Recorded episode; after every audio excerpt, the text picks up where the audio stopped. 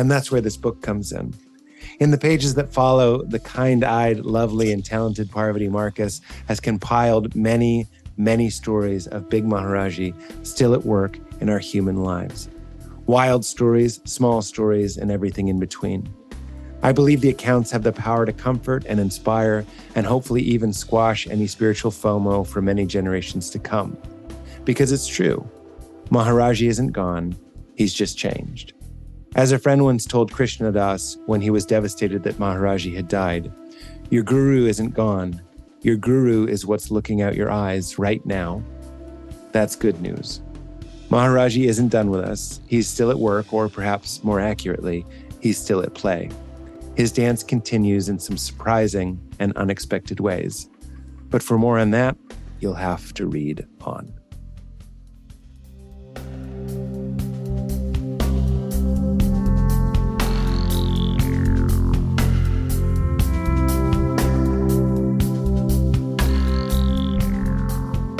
Hey everyone, Mind Rolling is back. Mind Rolling on the Be Here Now network, and I am Raghu Markus. And today I've got the wonderful wife of my children, Parvati Markus, who wrote this. Uh, uh, Wife this of is your like- children. She's a wonderful mother of my children. Okay, everybody. Uh, what's I'm, happened? I, I, I'm going to excuse myself because I Yeah. just I got COVID a couple of days ago, so I'm Yeah, completely dude. scrambled. But I I really wanted to do this, uh, so you'll excuse me. Yes. And um, so Pete Holmes Yes. is joining Oh. us. Welcome, Pete. I'm already interrupting. I'm happy to be here. Thanks for having me. so uh, the wonderful thing related to, and we're talking about a book called "Whisper in the Heart," the ongoing presence of Neem Karoli Baba, uh, who we call Maharaji, who uh, we Parvati and I went when Ramdas went back the second time, and others you know like Krishnadas. Uh, met up uh, in India and managed to get the uh, great fortune of meeting such a being and uh, and then he left in 1973 and that's the expression they use in India. I once asked somebody in a town up in the Himalaya, I knew about a cook that Maharaji had, and I, I, I heard he had a wonderful chai shop in this town, Jageshwar. So I went to the hotel I was staying at, and I was friendly with the, the guest house guy, and I said, uh, "Where's so and so?" Uh, his chai shop. Uh, I understand he, you know, he moved to uh, Jageshwar, and he said, "Well, he left." I said, "Okay, well, when's he coming back?" And then he looked to the sky and went, "He left."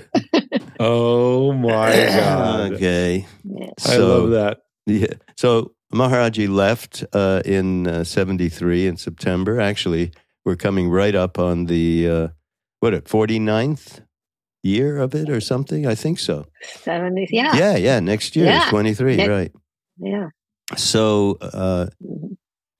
what happened, and when we say, Parvati says, the ongoing presence of Neem Karoli Baba is this book is chock full of stories of people's encounters with Maharaji in all sorts of ways through Ramdas, Krishna Das, visions, actual physical meetings, on and on and on. So it's a pretty extraordinary book, actually. But what happened is that uh, Pete graciously agreed to do the foreword, and uh, it really gives uh, a tremendous uh, idea of, of what this book is. So we've asked Pete if he would read it. Yeah, so wow. I was honored to be asked, honored to be a part, and I'm very happy to read it. Shall I just go for it? Yeah, go Parvati, you for want to say anything? You want? well, no, I, what happened is I saw Pete at Wisdom in that, you know, this event that we held in LA a while back. And I just was so impressed with what he was talking about that I asked him at that point to write a foreword and wrote something up to help him get along. And he came back with something completely different and absolutely wonderful. Oh, well, I'm glad I asked. I just like I wasn't fishing for compliments. I'm glad I got one, but uh, I'm just happy to see you, and I thought you could chime in. But that is exactly what happened. Um, that was a really fun event, And uh, and thank you, Raghu, for having me on that. Mm. So here we are. I'll, I'll I'll read this. I you know I reread it before the Zoom just to sort of refresh Oh, really? myself. Oh, And I'm really glad I did because b- before we got on this call, I was like, what, what am I doing? I, I don't have any good Maharaji stories. And I'm like, I forgot. like, like, this is a great Maharaji story. But it's so funny, like when you're caught in, you know, I was just with my baby. We took her to breakfast. She's homesick today. And Mm. just kind of get caught up in life, not in a bad way. We're having a great time. But I, it, all that ordinary dayness can push out the memory of something that was so important and impactful to me. And that's why I'm so glad this book exists. I mean, it's it not only for the people who these stories didn't happen to, but I'm proof also for the people the stories happened to. because I don't know, the brain, it's a tricky thing to talk about this stuff. It's it's even more slippery than a like a dream. But I'm glad that we tried and I'm glad that you put them together because reading it uh, before the call, it, it brought me back there. So so I'm happy to read it. Are, are we ready? Here we go. go, go for it. Foreword. Like 99.999% of the population, I never met Maharaji. In fact, until I was 35, I had never even heard of him. If you had shown me his photo, I would have thought it was Sean Connery or maybe a bald, a bald Tom Selleck. I had no clue as to what an earth-shattering shattering spiritual figure he was. But that all changed when I was a guest on a fellow comedian's podcast, the Duncan Trussell Family Hour. Most comedians are atheists, which makes sense. First of all, atheism looks so cool. It's the cigarette of beliefs. Just leaning on your Dodge Charger, smoking away, scoffing. You think there's a God? Get real. Comedians don't want to belong to any group or belief system. We prefer to be in the back of the room, huddled together and making fun of dumb people, dumb enough to sit up front and participate. Duncan, however, is the exception to most rules. Not only is he a hilarious comedian, he also, from what I could tell that day, believed in whatever God pa- crossed his path. Buddha, Krishna, even Christ, the faith I was raised with. I was surprised and delighted when Duncan would go on, on and on about his love of Jesus, even it was after licking three drops of liquid THC off the back of his hand. Still, to use the language of the church I grew up in, he seemed pretty on fire for the Lord. As we chatted about myth, metaphor, symbol, and LSD, I noticed behind his wide smiling, Jim Henson looking head a photo of a bald man in a blanket, in front of which Duncan had left a bunch of bananas. I'd never seen someone leave fruit for a photograph before. Duncan explained that the man wasn't Magnum PI, but was in fact the guru of another man I had never heard of, a man who would go on to change my life, Richard Alpert, aka Ramdas. Story after story followed of miracles, lessons, and transformations of heart that shook something loose in me. Like Richard Alpert, a heady Harvard professor before his pilgrimage to India, I knew that I, too, needed to move down from my head and into the more gracious and loving space of my heart. The bananas were, ne- were never magically disappeared, at least not that I saw, but I knew I had found a new path that might lead me closer to God. The following months, I devoured everything I could find by Ram Dass, his lectures, his videos. I even managed to get my evangelical mind through Be Here Now, which to this day I tell everyone is far too trippy to be people's first introduction to the man. It looks like someone hand stamped an acid trip, but I managed. I even started going on the retreats to Maui. It was great singing kirtan and eating fried rice in the same room as the now wheelchair bound Ramdas. But as lovely as it was, I couldn't help but feel something unexpected spiritual FOMO. FOMO, for those of you over 50, is fear of missing out. Spiritual FOMO is the feeling you get while watching a YouTube video of hippies and their teacher laughing and crying on a grassy hill in Portugal while you're stuck working the drive through at a coffee bean in Pennsylvania. Or the why not me feeling of meeting people who worked with Mother Teresa or ate brunch with Thich Nhat Hanh. It's a hot, secret, jealous feeling, and it sucks. There I was in Hawaii, supposed to be having a religious experience, and all I could think of was how lucky all these hippies were to have gotten to hang out with Maharaji, the guy. And all I got was white folks with Hindu names rehearsing stories of a man who changed their lives, but not mine. It was too much. I felt like I had missed the boat. No matter how many times other people reassured us young folks that big Maharaji, the term they use for the cosmic, bodiless, continuing energy of the deceased, of the deceased guru, was still available to change and shape us, I couldn't help but think it sounded like a load of crap. I wanted the real guy, the real feet, the real eye gaze, the real fruit tossed at my real head. Luckily, it turned out they were right. After a few group retreats, I signed up for a private retreat with Ramdas and learned that Ramdas, my hero, wasn't just a great speaker, writer, and be here nower. He was also an amazing, an, an amazing welcomer, dare I say, conjurer of the big Maharaji. Over the course of two private retreats and a few casual visits to his house, I experienced Ramdas's biggest secret talent, welcoming his guru into the room. He appeared to be able to do it on command because Ramdas always saved it for the last of his visits during each retreat. It was, in showbiz terms, his closer, the big finish, the last number, and it was unbelievable. He'd sit quietly, eyes down, just letting the breeze and the birds become the only sounds in the world. And after a moment, this feeling would saturate the room.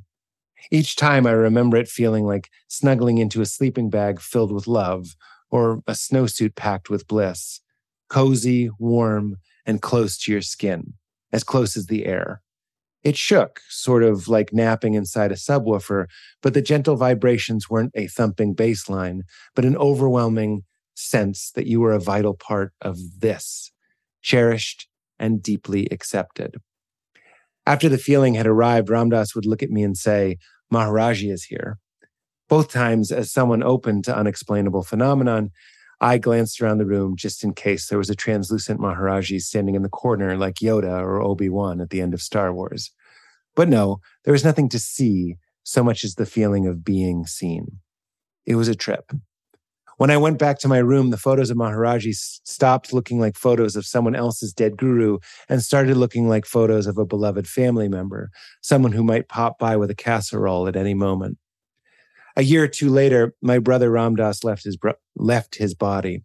Shortly after, I started telling more and more of the newer devotees my story of visiting with him and feeling the big Maharaji. And just like that, suddenly I was the old hippie at the retreats telling my I was with the guy story, possibly causing a new generation of devotees to have a fresh case of spiritual FOMO. Maybe you can relate. Maybe even reading this right now or hearing this right now, you're feeling left out too, just as I had on my first retreat, just like a lot of us have or still do. And that's where this book comes in. In the pages that follow, the kind eyed, lovely, and talented Parvati Markus has compiled many many stories of Big Maharaji still at work in our human lives. Wild stories, small stories, and everything in between. I believe the accounts have the power to comfort and inspire and hopefully even squash any spiritual FOMO for many generations to come. Because it's true. Maharaji isn't gone. He's just changed. As a friend once told Krishna Das when he was devastated that Maharaji had died, your guru isn't gone. Your guru is what's looking out your eyes right, right now. That's good news. Maharaji isn't done with us. He's still at work, or perhaps more accurately, he's still at play. His dance continues in some surprising and unexpected ways. But for more on that, you'll have to read on. There we go. There we go. Wonderful. It's funny. This morning I was on um, Marianne Pestano's radio show or something. And I actually told Val's story that's in the book oh, about about your baby having, you know, the UTI and her saying, yeah. Maharaji, this isn't a test, but if you could do something, I'd appreciate it. So what is it with Christianity and testing God? Oh, that's our bread and butter. We love what? that. in fact, it, uh, this is one of the things I had to take issue with this myself. Um, is often when things aren't going our way, uh, not only will people test their God, but they'll actually stop believing in God. Which I, again, I completely understand that. But there's hmm. something strange about. We're never really talking about this why your personal experiences really have anything to do with the origins of, of the universe is, is something interesting to consider. Because I feel it myself. There are days mm-hmm. when I'm in a fantastic mood and I'm like, Maharaj is everywhere and God's everywhere. And then I'm in a bad mood and I'm like, oh, maybe we're alone. You know, you, you, you have a feeling of doubt. I don't have those consciously, but they're in your body somewhere, right? And that that was something I wrote in my own book because it was a big revelation for me was that the the reality, the spiritual reality, the divine reality is not contingent on my mood. But really that's that's why testing and that's why Jesus speaks so he speaks pretty harshly against testing uh God, the idea that mm-hmm. you would, you know, put put your God to the test or whatever. He says a faithless generation asks for a sign, these types of things. But here we are, uh, still doing it. but, you know, there's a whole section in the book I call Cry for Help, you know, which is where Val's story is. You know, there was a oh, cry yeah. for help. You've got a sick child, you know, Maharaji, I'm here. Um, you know, it would be nice if you did something about it. Yeah. You know, and, and so it's like, uh, I don't see the difference between a, a real call for help and testing. Yeah. I th- I don't think it's very honest um, for us uh-huh. to pretend like it's phony holy, right? What Ram Dass would say is phony holy to pretend like we don't that we aren't invested in our stories. We are, you know, mm-hmm. and, and and it's, it's crazy to call my daughter having a UTI a story, but it was part of my reality. It was my unfolding drama that day. And we do ask. I had a Maharaji story I didn't use in the book, I don't think.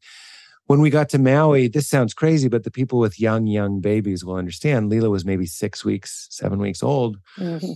And we realized we didn't bring the power adapter to the one thing that made her go to sleep, which was this like rocker thing. Like without without this rocker thing, there was no retreat because there was no sleep. Right.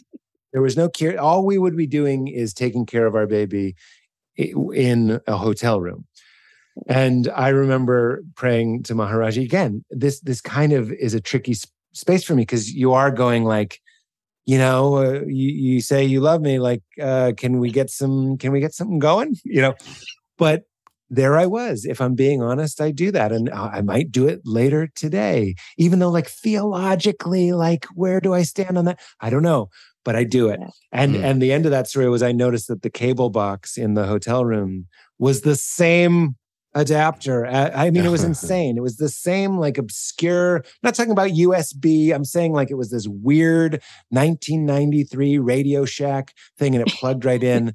And Leela went to sleep and we went to Kirtan. It was incredible. It was really, really, really fun. You know, um, there's there, there's a great story that addresses this exact thing. Mm. A good friend of ours who runs the temple, Hanuman Das in Taos, he went to visit Siddhi Ma, who is who Maharaji left us, thank God, um, uh, our our Indian mother who died five years ago, and he said she was talking to him, and he was talking about some of the problems that he was having, and she said, "Have you talked to Maharaji about that?" And he goes, "No." Why, why should I talk to him about that? He, he knows everything. You know, it's one of the spiritual bypasses, actually, in the end.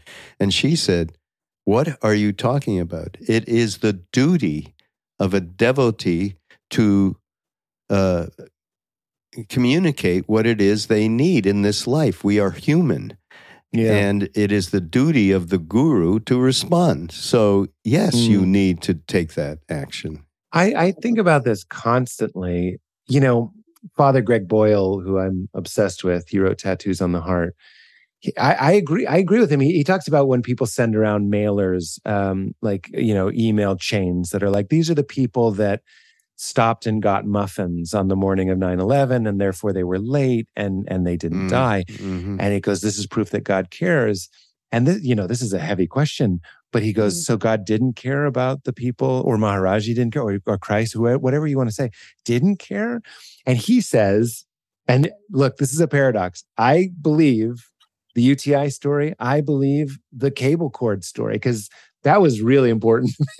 and I believe the story I tell in the book about a dog kind of playfully getting me out of my funk that that felt like Maharaji. I believe in all that. I believe in a God that is invested, that this isn't some sort of mistake, that this isn't some sort of callous test. It, it, I, you know, one of my favorite prayers is the welcoming prayer. And the first line is welcome, welcome, welcome. I welcome everything that happens to me today because I know it's for my healing, right? So I believe in a God that is invested and involved. And at the same time, that 9 11 question, uh, Father Greg says, I believe in a God who protects me from nothing, but who sustains me in everything. Yeah. And I was like, okay, that I believe both of those things. They Yeah. they cancel each other out, but I believe in both of them fully. And there are Maharaji stories like that where he doesn't save the day, yeah. where he decide the I was banana just going story. to say, yeah. Bring this guy a banana. He's dying. Maharaji blesses the banana, and gives it to him. They run it to the guy. They can't wait to save him. He eats the banana. He drops dead. But was that man sustained? Was there? Did he? Was he feeling a love that transcends death? We're we're stuck on this plane, going like, but he died. Yeah. Is there is there a bigger game going? on? Actually, Tewari, uh, KC Tewari, one of our mentors, said to him in an incident like that where the person died, and uh, Maharaji was joyful. He said, What are you, a butcher or something? Tewari, who Mhm. could talk to him the way nobody talked to him. And he said, Do you want me to act like all of the people who are caught? I mean, he didn't say it quite like this. I Yes, he said a- the, the- like the puppets. I was gonna like the puppets. yeah. You want me to Yeah. act like the puppets, and that. So that you know that kind of is a great uh, interpretation of what it is that happens. That it's n it's to do. It it's so wrapped up in the karma of each individual, and uh, you know he said I think in one point maybe it was somebody else. This person needed to to go now, otherwise he was going to get caught in in a cycle that wouldn't have been good for him. He still had desires or whatever Mm, it was. Mm. So we we have no idea, and then it's what trust comes in. And I- it's our fear of and- death. It's a basic fear of death that Maharaji doesn't have. I Mhm. mean, you know, that's that we say, well, oh God, he must be a, a butcher if he's letting this person die, but that's because we fear death. Yeah, right. Right. Right. Uh, that's uh, that blew my mind when I read "Be Here Now," especially as a you know very much closer to having been an evangelical.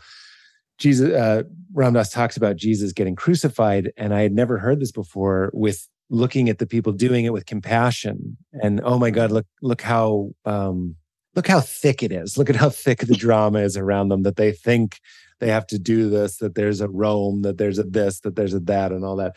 But when Ramdas talks about Christ and death in general, well, he talks about Jesus saying, like, this is what you're so hung up about. Look, I'll show you it's not a big deal. But we're all stuck. This is one of the great things that isn't being discussed is, is we all know we die.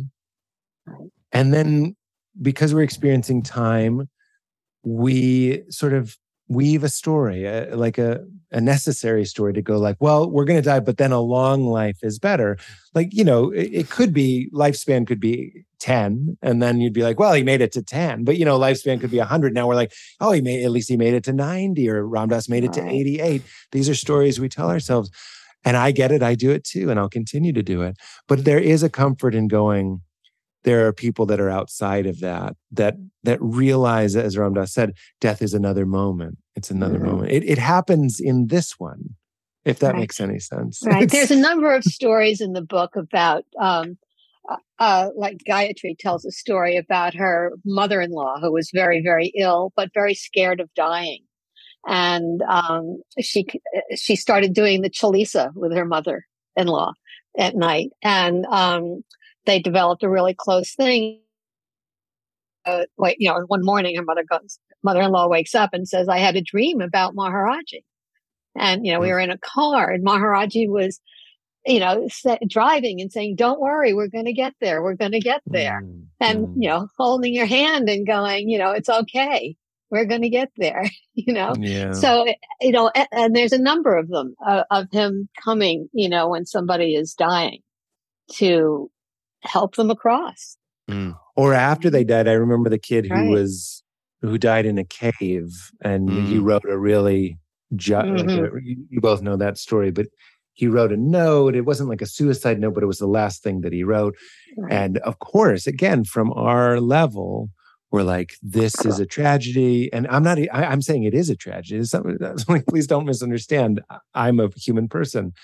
This is sad. But when Ramdas tells Maharaji about it, he would always be looking at it from a completely different perspective. He would be like, he was one with God. Yeah. He found Right. it. So that, that's what Father Greg, sorry to keep mentioning him, he says there are fates worse than death. And the fate worse Mm. than death is not recognizing um, your belonging, your beloved status. Uh, if, if it can be melted away and you can Mm. see your participation and your dignity in the in the family of things. Yeah. that is that's more important and this goes against mm-hmm. western culture than making it to 108 and drinking a 300 bo- year old bottle of wine on a yacht. Like i've i've done stuff like that guys. It's some of the it's some of the saddest most you know empty mm-hmm. feeling sometimes. You, you go home and you're like oh no I, I just had a peak experience. I wouldn't trade what i felt with ramdas Right. that day for a million of those. I really wouldn't Mm. No, there's no peak experience like the spiritual one. yeah And there's nothing I can think of on the material plane that I comes agree. close to Mm. what you feel when you're when you're in the presence of unconditional love. Yeah. but it can be just uh, simple things where there's just a moment where you're outside of your normal belief in your story and your thoughts through i mean it can be a psychedelic it can be music it can be many teachers many things. Mm-hmm. And once one gets that that's as much a part of whatever we experience with this being in in india and following that it's there is it's the ineffable is what we're talking about. So i think mm-hmm. that people uh, need to know. And you know what's involved as well, because we were talking about human. We're human, you know, and Pete wants to, and, and Val wanted to make sure their child was going to be uh, okay. It's Yeah. it's human to Yeah. do that. It's okay. it's, It's, not a mistake it's not a it's mistake not a mistake. Yeah. And so it recalls for me when I was in India in the days after he left, meaning years, there were some uh, old devotees that were there. I don't know, Parv, if you remember Papaji. Uh, Yeah. He was just this wonderful man. He was a government. man. Maharaj used to say he's the only honest politician, uh, government official in India. And uh, he had a very large family. And Maharaj used to come stay with him, and he used to tell me he was just part of the family. Somebody had a, a, a fever, he would be inquiring about it. How are they doing? If, if the kid had some problem at school, he would be inquiring about it. He was completely involved in the human condition. Mhm. Uh, so that's certainly part of what all this is. totally that i think it, it it has to be both like so there's the the chain email thing but then when I, you look at the life of christ he's going around healing people. That's that you know i i get caught in this sometimes too. My feet will be so far off the ground because i'm reading and studying and meditating and and i just go you know what is everybody so worked up about? Like uh, it's all it's all just illusion. You know i have a thing a wood carving of ramdas in my closet that says it's all illusion no matter how groovy it gets. Yeah that's that's completely true. And also sometimes and i know ramdas you guys both know this knows this. I'm the one that forgets. Sometimes you just got to hand out some peanut butter and jelly sandwiches literally but also and this is father greg's language too tenderness compassion kindness gentleness like it matters. And you can change people's lives with a moment of tenderness. Mm, Well, I yeah. think that's why Maharaji's instructions to us, which were very minimal, you know, which was love everyone, feed everyone, which Yeah. is serve people. Yes, be tender, be open hearted, be, you know, feed them not only peanut butter and jelly, you know, but also whatever Yeah. you got in the fridge, you know? Yeah. I mean, and isn't it with the people in my life? Because, you know, being in the in this satsang can remind me of church. There's certain people that maybe are I- I don't mean to put them down, needier. So you see somebody that's coming up and maybe they're needy. Feed them. What are you Feed 'em. doing? We have this Right. weird human thing where we're like, this is too sweaty, this is too much, it's too loud. And we forget the times that we're the sweaty, loud, Mm. Mm, needy mhm. person. And I'm I'm speaking for myself. I'm the one that's like, Yeah. get this weirdo away from me. This is reminding me of church. And they know I have to love them. So they're taking advantage, all this stuff. I'm going to quote Father Greg one more time. How can they someone take advantage if you give them your advantage? If you if you're just Mm. giving it away, nobody's taking it, and Mm, that's mm. that's Right. the PB and J. That's the feed that I think. Well, I Mara- always feel that it's it's um, honoring the mother. I mean, the whole idea, the old yogic mode is that you start from the bottom and you go up to God the Father, right? You go and you Mhm. merge up like this. But in fact, it, it works this way too. And we come down into the mother, into the earth, into the human humanness Mm. of the whole situation. And Yeah. that's just, and that's as equally spiritual as anything that happens up there. Mhm. Yeah. Yeah. There, uh, it's interesting in the book. There are stories, in particular. I'm thinking of one story by someone I knew. I used to be in the in Kainchi Ashram from time to time. She would be around. She was one of uh, Krishna Das's uh, quote unquote New York posse. Had been around all his kirtans for a long time, and she was. Um, had a little bit of a difficult time in terms of, of being around a lot of people and social graces and all that. She just went there for um, getting what she needed from Siddhiman Maharaji. Anyhow, I read her story, and and when I read the account, uh, uh, Sarah, it was ex- just I couldn't believe how far off I was about this person and the depth of her connection and openness, nothing to do with her personality, which I was, that's how I was relating with her. It was such a telling, uh, moving story for me, actually, which Mm. that's a great thing that's in the book. This is okay. I'm going to quote Father Greg one more time. When we despise, Okay, our you gotta, own- you have Yeah, to no, give us I- a whole I- thing about Father Greg. I mean, and I you just got read it. I Oh, just yeah. read it. You would love it. He would be great for the for the retreat too. But um, I'm always trying to sneak those Christians in there because I love them. But he says when when you despise your wounds, you tend to despise the wounded. You know, so it's Mm. like if, Mm. if Beautiful. when I see somebody and I go, look how Yeah. how desperate this person is.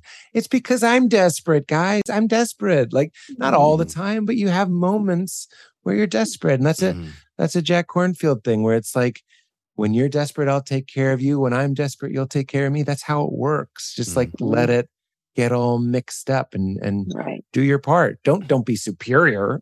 Anyway, that goes back to the the satsang thing.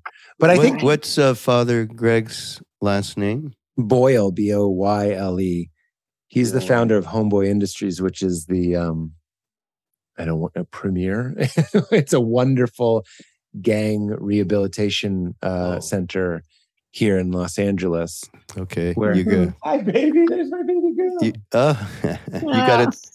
You got to turn me on, Pete. I mean, Oh, yeah, everything you you've said is so right on. I'm I'm certainly taken Well, by it, and we'll we'll get a- it in the show notes too.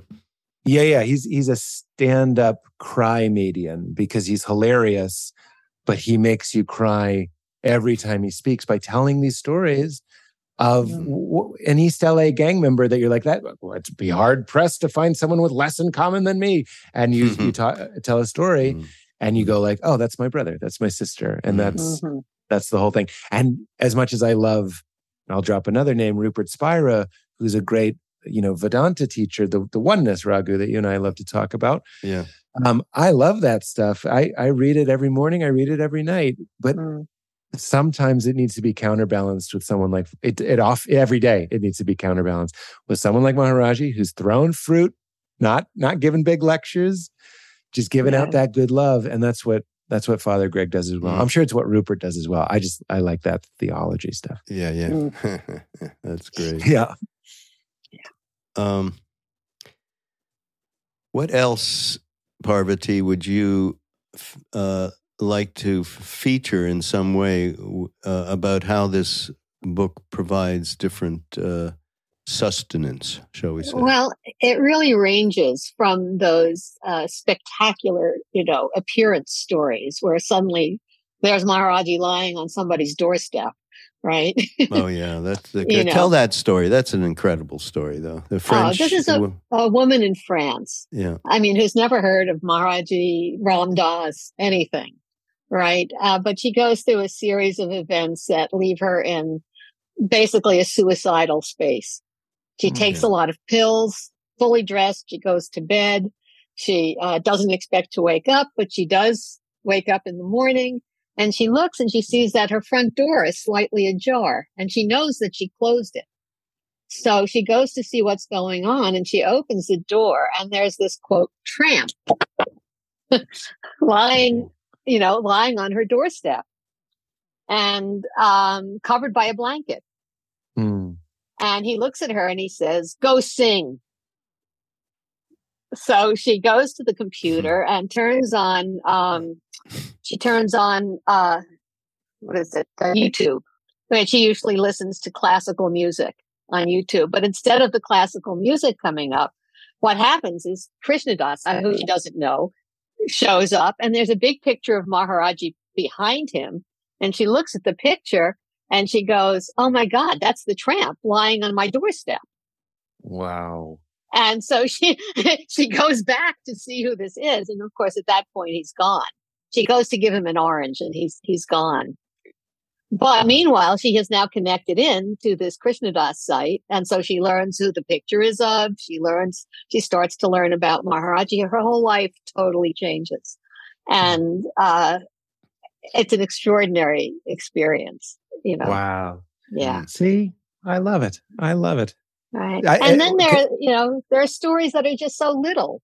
You know, it's it's like your daughter with a UTI. I mean, you know, exactly. it's it's not Maharaji lying on your doorstep, but it's still that connection in. And there's so many stories of people having darshan in their dreams.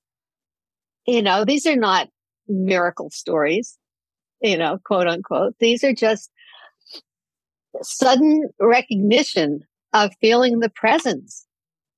Yeah. Yeah. I love that Ram Dass used to say, I, I, I meet with Maharaji in my imagination Yeah. or in my mind. And people say, Right.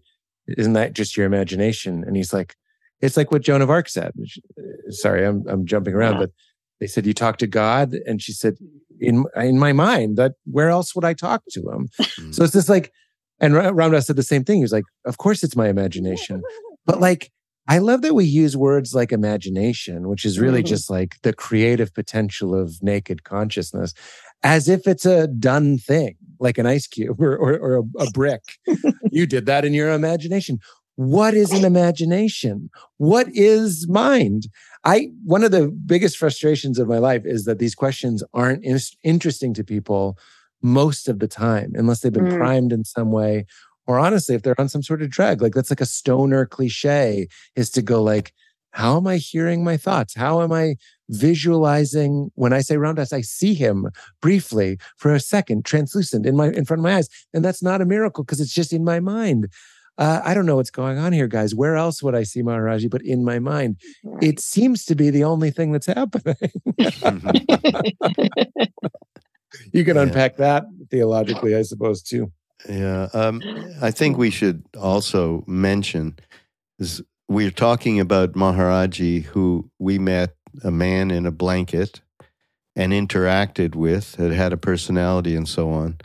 But uh, behind all of that is uh, that which is uh, just part of whatever name we would want to give it uh, from. Um, the best in India that I've heard is uh, that these rare beings are siddhas, at meaning they are not stuck in any polarity whatsoever. And that means they're part of that which is, whatever God, whatever we want to call it. And that's when you you mentioned Big Maharaji, how we used to talk about, we do talk about him that way. Uh, that was actually oh that great story of Surya Das, Lama Surya Das, who when Mhm. he came to see Maharaji, they said, "Well, he's not available right now." Came to Dada Mukherjee's house, but just go sit in front of the um, tucket bed that you know he sits on. So he did, and he had a complete out of body experience of the what he called the big Maharaji, that which was beyond a body. And then next thing he knew, they said, "Okay, he's ready to see you." And he went in, and there was the man in the blanket. He was completely uh, flummoxed that he had already met the the real thing, and here was the body thing. Mm. And so it's good to remember this is not uh, you know, somebody who this is not a somebody that uh, and that's where the whole cult thing is uh, so um, wrong-headed in terms of uh, somebody like this that is merged and just manifesting in in a in a way through this particular body for uh, seventy odd years, and geez, we get together and we just did a retreat, by the way, Pete, in uh, and Parvati in North Carolina. First time we've gone back east, with oh, you know did the same thing with Krishna Das doing kirtan and and uh, Sharon was zoomed in, and Bob Thurman was there. You know, it was a spring washing was just wonderful. And the same thing happens because everyone brings that openness to uh, these retreats, and it, Krishna Das makes it uh, easier, shall we say, in that you know the way that he is able to express that uh, love which we received through kirtan is extraordinary, especially night after night. The first night, people were sitting on their hands, and most it was like eighty percent new people. It was really amazing. And then by the last night, they were all jumping up in their seats and and and doing that uh, joyous bliss dance thing. Mm. But, well, you know, it's sorry. It's interesting. No. There are stories in the book that, uh, you know, of people who have had you know, deep relationships with other, you know, beings, whether it's Christ or Meher Baba or, you know, another one. And then they get confused like, well, how can I have both Christ and Maharaji? It's like Val's, you know, Maharaj, Maharaj Jesus. Maharaj Jesus, that's right.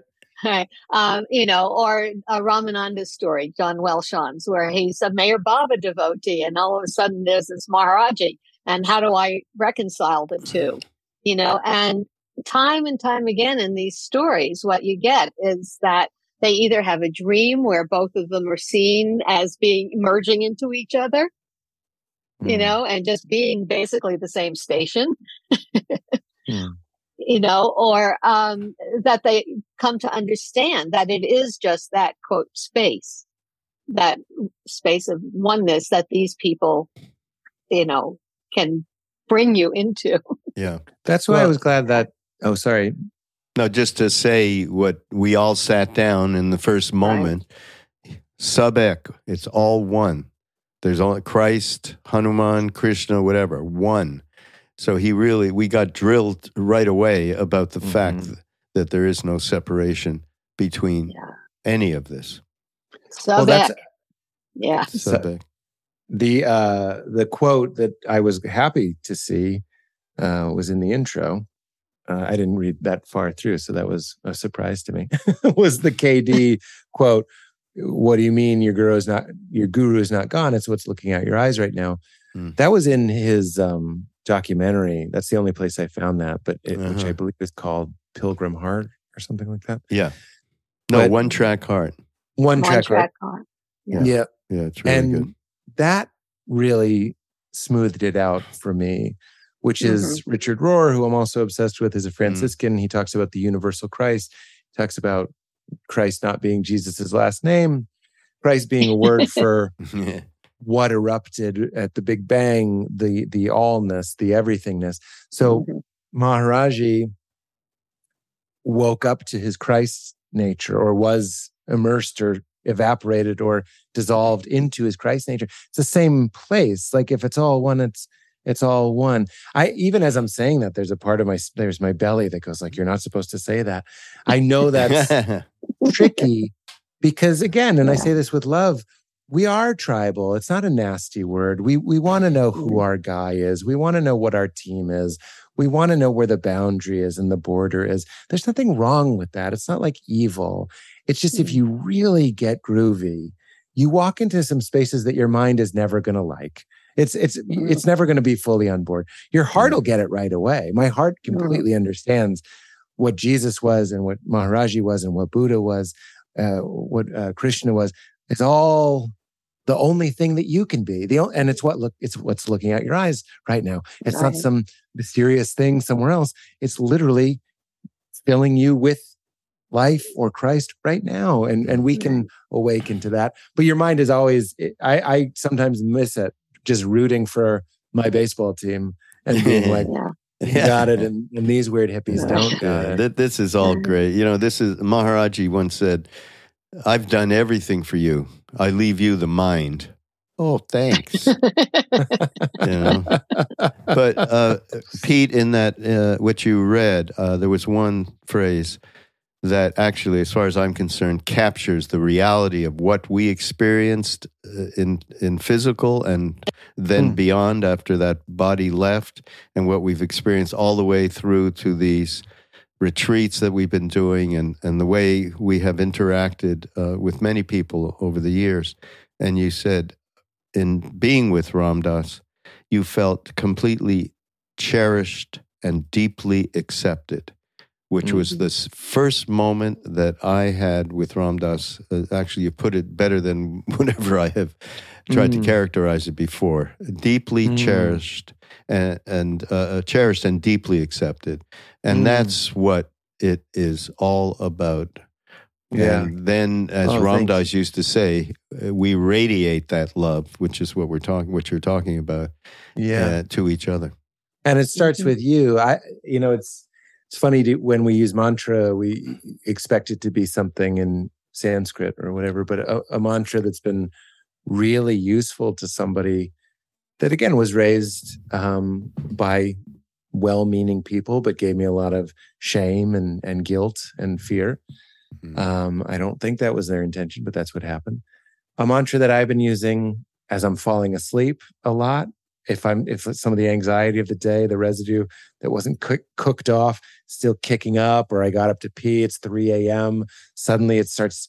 You ever feel like your brain is just flipping through TV stations looking for something mm-hmm. that is nerve nerve wracking enough to keep you right. awake? I'm like, yeah. why are you doing this? and the mantra that I use in those situations, which is what we're talking about, is I go, God loves me just the way I am and and i think that's super powerful sounds like something you'd say in sunday school but when you've had time to experience or or become the reality that reality mm-hmm. like that story that that i'm so glad i got to read twice today that reality and to go back to it and to realize that it's here that's what's mm-hmm. special about your book parvati is that it's it's these little reminders and what we read and what we focus on I mean, it makes a huge difference. We could just get into the neurology of that. If if I use words like kindness and compassion and forgiveness and grace and mercy, like the three of us and everyone listening, they have the data are more likely to be forgiving, compassionate, graceful, generous, whatever it may be. And the same goes for talking about nasty behaviors or, or like being rushed or or productivity or getting to-do lists all th- those sorts of things you, uh, now i've wound you up in a different way so starting your day with a book like this or ending your day with a book like this makes mm-hmm. you it's not just a nice story to read it cleans up your own signal and next thing you know you're getting up to pee at three in the morning and you you're not just saying it right you know maharaji loves me just the way i am wait i was mm-hmm. I was a little rude to that barista. I'm not saying don't work on that, but Maharaji loves you just the way you are. In the same way that I delight in mm-hmm. television mm-hmm. characters that are flawed, that are mm-hmm. that are mm-hmm. even evil or wrong, yeah. nasty. I'm sitting there just, oh, he's doing his thing or she's doing their thing, and I'm delighting. I I think the, this big love we're talking about is so open armed that mm. it, it's actually it's actually offensive to us. We would prefer that this love would be like, you know, Parvati, maybe maybe you could have had a couple more bonus chapters. Like we want that. We want that performance principle. But right. but it's already here. It's already yeah. here. Very, yeah. It reminds me of this story, which is partially in the book, which is my story. Um, which is that I was smoking beedies in India, those horrible little cigarettes, you know, just a betel leaf wrapped around this low, low grade tobacco flake. Right. and I was basically doing it to hang out with Raghu, you know. I'm going to blame me for that. Okay. I'm going to blame you for that. But I really wanted to quit. They were disgusting. You know, they, they yeah, really sounds were gross. gross. Um, but I always liked smoking and there it was.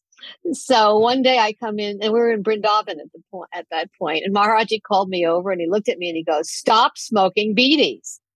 And then he goes, "I'm the CID of the heart." the CID is the Indian version of the CIA. Mm. so there I was being very human and smoking beedies and wanting to give them up, but you know, and he just said, I know what's in your heart.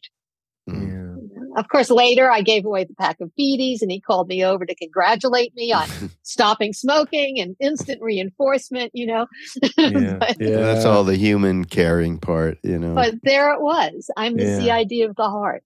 I love Mm. that. I haven't heard that. I've actually heard the story of Maharaji asking for the car to be pulled over because he knew someone was jonesing for a cigarette.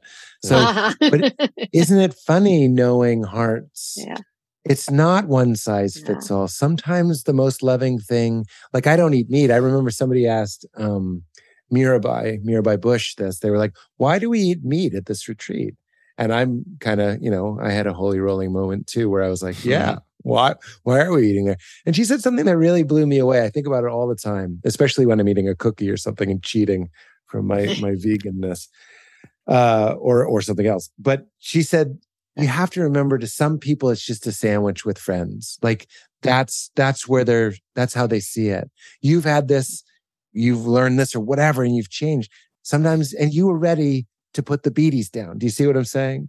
And some Yeah. people were ready to stop eating meat. And some people that's not that's not it. But the love is the same. That's what I mean. As a vegan, I would love a little extra love. Look at what I give up. I love chicken wings. But Yeah. sorry, dude, it doesn't work that way. You didn't get closer by stopping. It's like, are you looking for me? You won't find me in kirtans or eating nothing Mm. but vegetables or winding your legs around your neck. yeah. When you really look for me, you'll see that I was sitting in the uh, next seat. Our elbows are already touching, but we don't want that. We want to go on the quest. We don't. We don't want to. Yeah, yeah. Well, that's the famous Ram Dass thing when he said to Maharaji, "Okay, I need a mantra from you," and uh, you know, my Bu- and he's thinking my Buddhist friends are uh, absolutely getting the most esoteric, wonderful uh, teachings, and he said, "Well, love everybody." And Ram Dass was like, "Well, forget that. I mean, I need something." And he said, "Come on, Yeah. what about raising Kundalini, feed people?" And that that was such a, a valuable teaching through the years. Hey, before we, I know we got to go, but don't forget, uh, Pete wrote a wonderful book uh, that came out a couple of years ago. Please just mention the book. Oh, thanks, Raghu. It's called Comedy Sex God. Those are the 3 Mhm. topics, but it also sounds like I'm calling myself a comedy sex god. So we just own that. And Raghu, every time I see you, I'm re grateful. There are huge sections of quotes from Ram Dass, but important, not just like random quotes, but this is the thing he said that changed my life. And uh, because of you, and sounds true, I was I got the clearance for those. So it, it, it Mm. means so much. The book would not have been the same if I was like paraphrasing. I needed the man himself. Oh, but it's a wonderful book. Yeah, really oh, great. Yeah. thank you. Yeah, and, really and great. so is this. Yeah. And And we're I going to put it in check it the sh- we're going to put it in the show notes. Everybody will get linked up with that book as well as Whisper in the Heart. And uh, it's all uh, actually available just a couple of days ago. Um, and uh, everything else we're talking about, we'll find Father Greg Boyle's book too and put Oh, that up, God. right? Yeah. Tattoos on the Heart is the first one, but Mirabai Starr, um, who's my dear sister, she introduced us. And Mm. it's just Mhm. Rupert Rupert Spira too, being aware of being aware. If you want to get that like maybe you never want to do a psychedelic, but if you want to know what it feels like to like dissolve, uh, Yeah. read being aware of being aware. It'll take Really? you about two hours, but Right. you'll know what it feels like. It's Oh. crazy. So Yeah. Oh, that's so great. Th- uh, thanks, uh, Pete, for being here. And of Parvati. course.